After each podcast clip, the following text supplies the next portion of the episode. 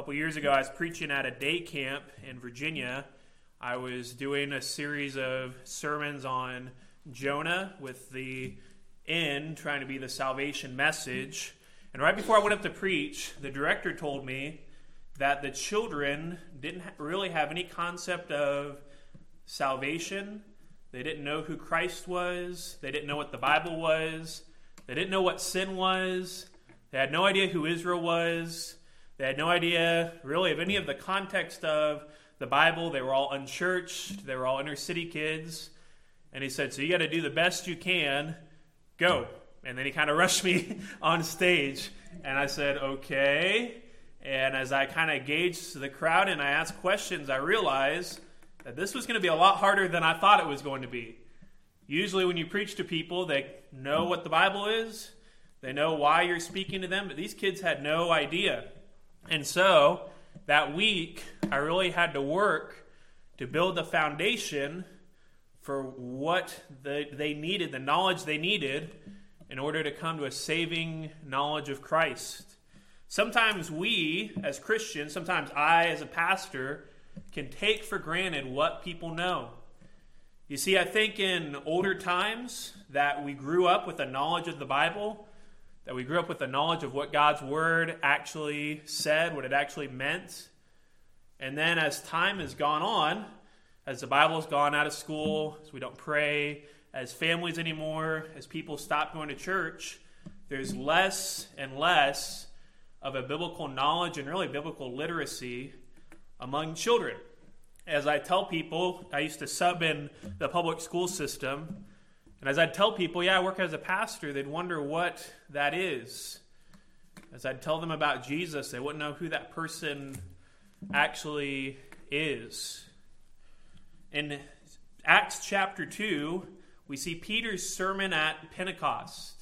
We see him start to explain the gospel, explain the good news of salvation to this crowd. And what I think Peter's doing here is he's explaining really from the whole Bible, from the whole plan of God, the whole story of salvation, what the gospel message actually is. I titled my sermon, Preaching That Cuts to the Heart. In the selection that I had Keith read for us in verse 37, it says, Now when they heard this, they were cut to the heart. This preaching, this sharing of the gospel really changed lives. It really changed hearts. It really worked in the hearts of these people. Now we know, obviously, God is the one who works, right? He is the author of salvation. Everything, every person who comes to a saving knowledge of Christ only does so through God's word. But yet, we can learn from Peter's example how to share the gospel with people, how to share the gospel in such a way that we can explain it to them accurately and explain to them the message that they need to hear. Now, you might say, Pastor, I'm not going to preach to people, you know. Well, maybe you won't, but all of us should be sharing the gospel with people. All of us should be witnessing to people man, woman, child, older, distinguished person. All of us should have people in our lives to whom we share the gospel with. And so, how can we share the gospel? What should we present when we share the gospel? That's the question, the focus that I want us to think of this morning. And first, I want us to see that we should share the gospel within the plan of God. Look with me at verse 14. But Peter, standing with the eleven, lifted up his voice and addressed them. Now, what's been going on in Acts? Well, last week we saw that people are speaking in tongues, people are being filled with the Holy Spirit, and it caused quite a commotion. It caused quite a scene in the town, didn't it? And people came, and some said, What are these wonders? What are these signs? And others said, These people are drunk. These people are filled with new wine. So Peter realizes he needs to give an explanation. He needs to explain what is going on here and why it's significant. Let me just point this out now. I love how Peter uses his context, his situation, and turns it into a gospel opportunity. Do you see how he's doing that? Something that's going on, something significant, and he's going to tie it in to the gospel. So he stands up, he lifts up his voice, and he says this He says, Men of Judah, all who dwell in Jerusalem, let this be known to you and give ear to my words. Now, I want to point out something. Peter's just talking to Jewish people, okay? He's just talking to the Jews. The gospel eventually will go to the Gentiles, but this is Peter giving the gospel to Jewish people. Now, they have different ethnicities, yes. They have different backgrounds. That's why they needed to speak in tongues. But Peter is giving the gospel to primarily Jewish people here. He asks them to pay attention. And the first thing he says is in verse 15, he says, For these people are not drunk. Well, that's a relief. These people aren't drunk. They're not filled with new wine like you thought they were. And what's the reason he gives for this? Well, the first is just a practical, it's a logical reason. He says, since it's only the third hour of the day, it was really only 9 a.m. by their standards.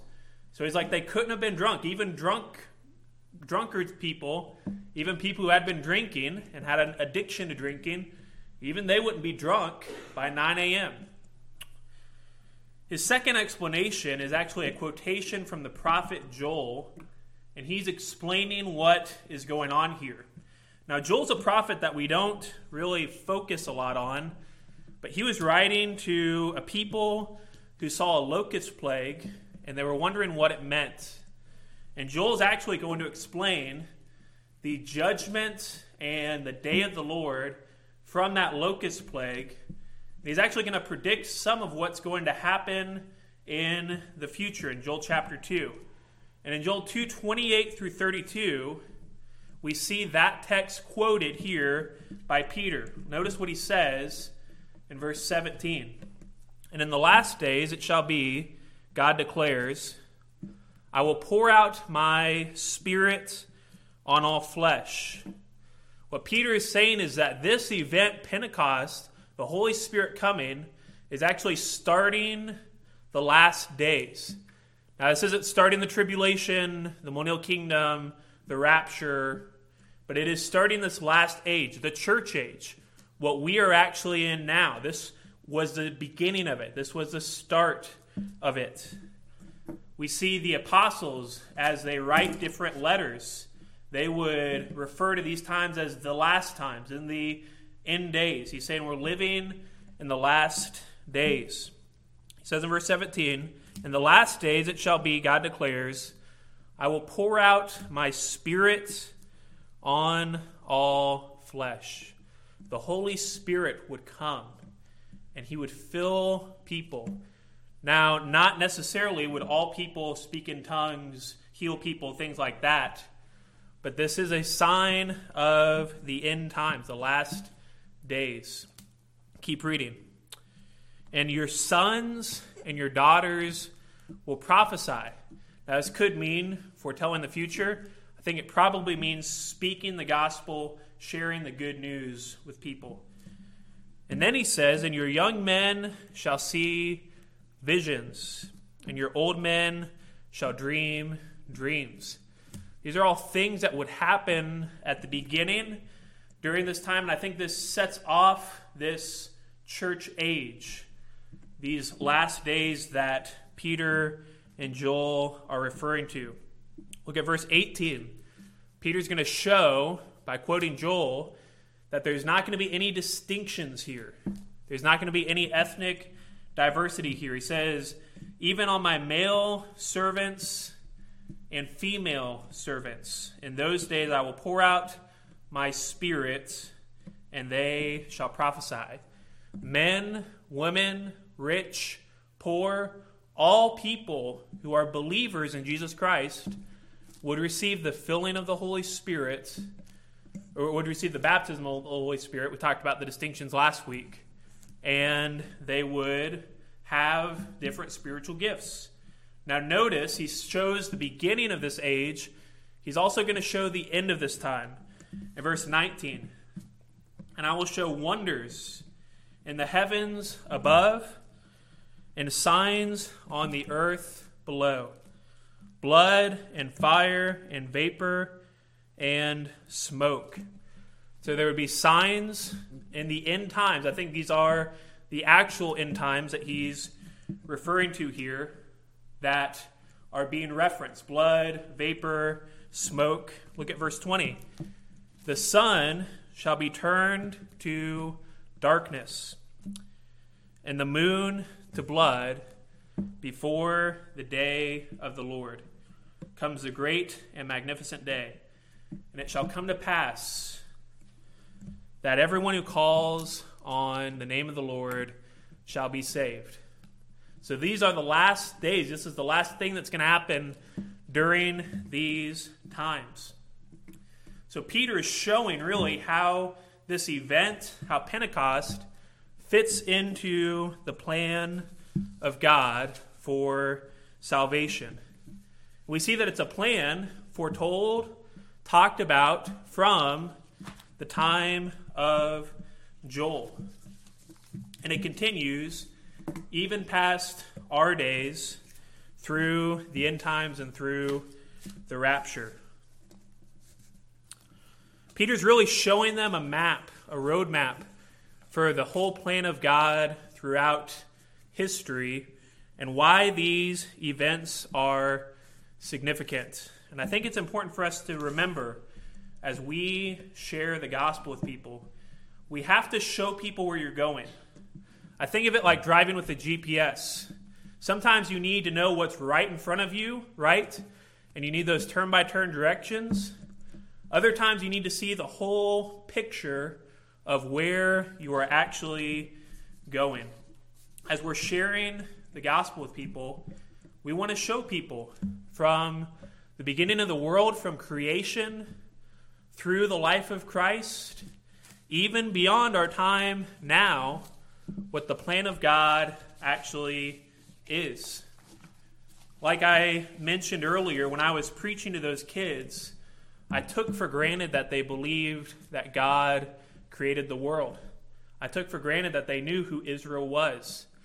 And what I needed to do was center the gospel, focus the gospel to um, not only the four gospels in the New Testament, but also within the entire framework of the plan of God. Notice with me, secondly, share the gospel with others by remembering the life and death of Christ. Share the gospel by remembering the life and death of Christ. Look at verse 22. Men of Israel, hear these words. He calls them again. He's really starting a new section of his message here. And he's saying, Jesus, a man attested to you by God with mighty works and wonders and signs. Jesus did miracles, right? He did miracles, mighty acts in front of people. Notice what he says. He says, He did mighty works attested by God, which you yourselves know. What is he talking about here? They had seen the miracles of Jesus. They had seen these signs. They saw Jesus doing these powerful acts, these mighty works. They were Jewish people. They had heard about Christ, they'd heard about his life, all the different things that Christ had done. He attracted very big crowds. They knew who Jesus was. They had a familiarity with him, but they didn't recognize him as Savior. Notice verse 23. This Jesus delivered up according to the definite plan and foreknowledge of God, you crucified and killed by the hands of lawless men. He reminds them of the life of Christ, his miracles, the things he did, he also reminds them of the death of Christ. I love what he does here. He shows how the death of Christ was part of the plan of God, But then he also puts some of the responsibility on them as well. And he says, You know, you were the ones who killed him. Now imagine being a Jewish person and hearing that and feeling a little bit guilty for being part of killing Christ, of crucifying him. Peter is focusing them on the death, the life and death of Christ. It's part of the plan of God. It was also something that was enacted by cruel men. He says it was enacted by those killed by lawless men, people who love to break the rules, people who live according to their own desires. It's important for us as we share the gospel with others to remember the death of Christ. We want to focus on the resurrection, yes, the hope that we have in Christ, but we also want to remember his death, his suffering, the work that Christ did on the cross. We don't need to glory in how gruesome it was and how ugly it was necessarily, but we do need to remember the price that he paid. We must be faithful in explaining the life of Christ as well. Jesus lived a real human life. He walked among us like us. I had one professor say he had pimples, he went through puberty. He lived a real life, he suffered, he had heartache. Jesus wept. Jesus felt suffering.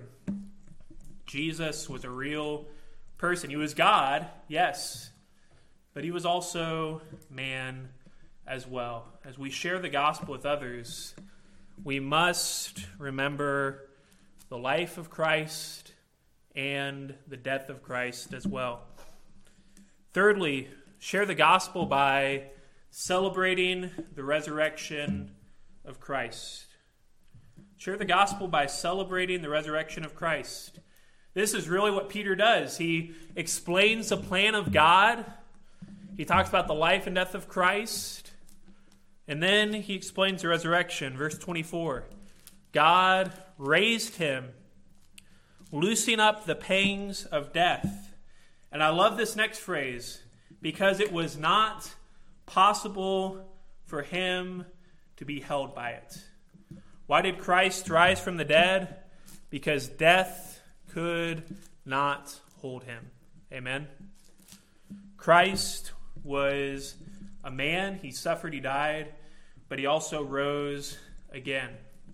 Then he quotes David and he connects this to Scripture in verse 25. Schaefer preached this text for us several weeks ago. In Psalm 16, which we read at the beginning of the service, Peter uses this quotation from the Old Testament and he applies it to Christ here. Notice what he says. He says, I saw the Lord always before me, for he is at my right hand. I shall not be shaken. This meant something to David when he wrote it, yes. It also means something to Christ that God was with him, that God did not let him be shaken. He continues to explain this in verse 26. Therefore, my heart was glad, and my tongue also rejoiced. David found his hope in God. David found gladness, joy in God and Christ did as well. And why is that? Look at the next phrase. My flesh also will dwell in hope, for you will not abandon my soul to Hades or to Sheol. This is the separation of life from God. People who are separated from God forever. The Jewish people believed after three days that the soul, after three days of death, the soul went on to Sheol. But notice what the text says. He says, You will not let my soul be abandoned to Hades, or let your Holy One see corruption. Was Christ abandoned by God? No. But Christ was raised again. Christ did not see corruption in his body, rather, he was raised by God in the resurrection. So, this journey from death to life, we see transfer transition in verse 28. You have made known to me the paths of life.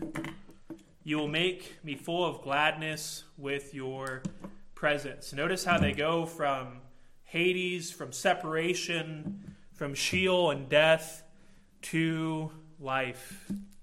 And it's in the resurrection of Christ. Peter's using the Old Testament to say that Christ was not abandoned by God, but that God saved him, that God delivered him, that God supports him. And Peter explains this for us in verse 29. He says, Brothers, may I say to you, with what? With confidence. Not just a wishy washy, man, I hope this works out, but with a confident expectation, with hope about the patriarch David, that he both died and was buried and his tomb is with us to this day. What's he saying? He's saying David's dead. David's flesh is corrupted. He was not raised from the dead. And so while this psalm meant something to David, notice what Peter says David's expectation was. He said, Therefore, being a prophet, David, Peter's referring to David now, he says, being a prophet, and knowing that God had sworn an oath to him that he would set one of his descendants on his throne, he foresaw and spoke about the resurrection of Christ.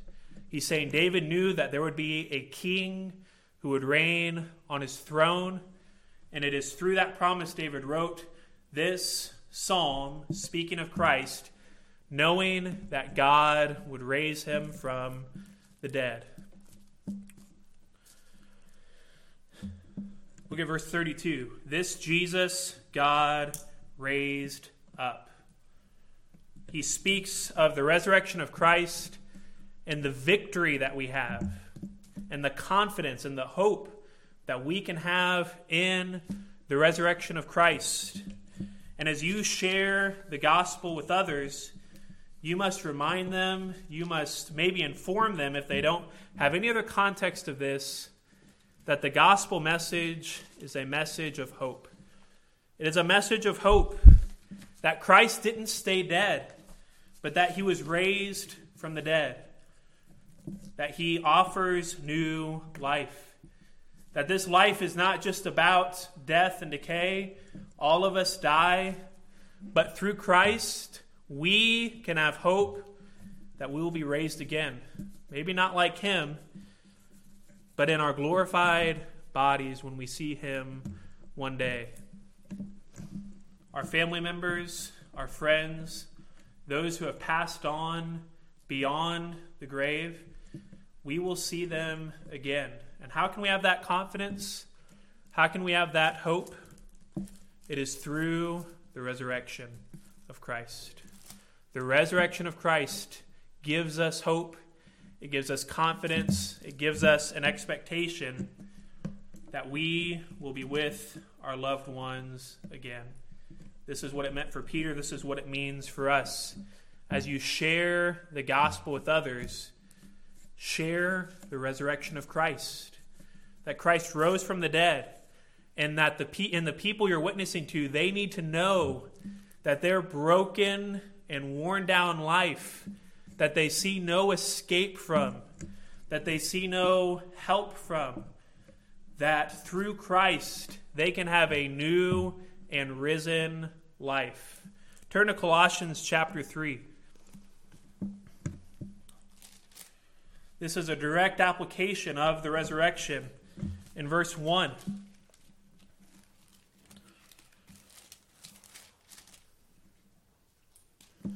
If you have been raised with Christ, seek the things that are above, where Christ is, seated at the right hand of God. Set your mind on things that are above, not on things that are the, on the earth. And why is this? For you have died, and your life is hidden with God. And when Christ, who is your life, appears, then you will also appear with him in glory. The resurrection of Christ tells us that we have a new life. That sin that you don't have victory over, that fear, the circumstances of your life, the only hope that you have is that Christ rose from the dead and gives you victory over that.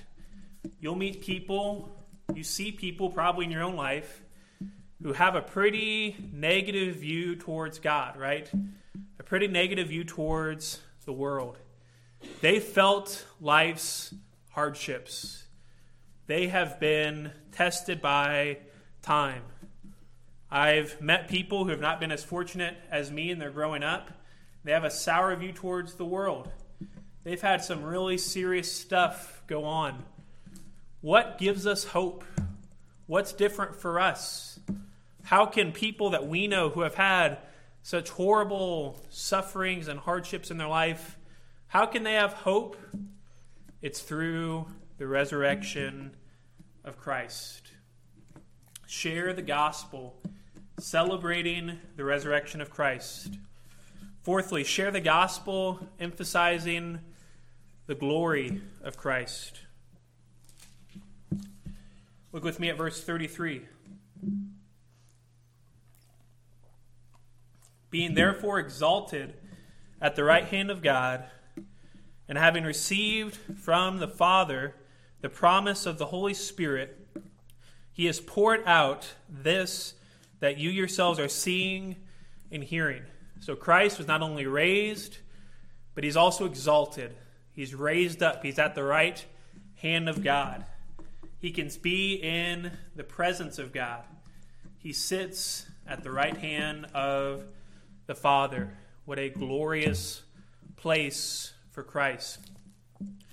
It's through Christ that we have the Holy Spirit. We talked about this last week. The promise of the Holy Spirit that we have is through the glory of Christ. It's through Christ pouring him out on us. But notice what it says. And this was somewhat confusing for me. It says, He received the promise of the Holy Spirit. How did Christ receive that? Well, I believe it's because the Holy Spirit was active in the resurrection of Christ. Look at Romans 8 with me for just a moment. It's right after the book of Acts.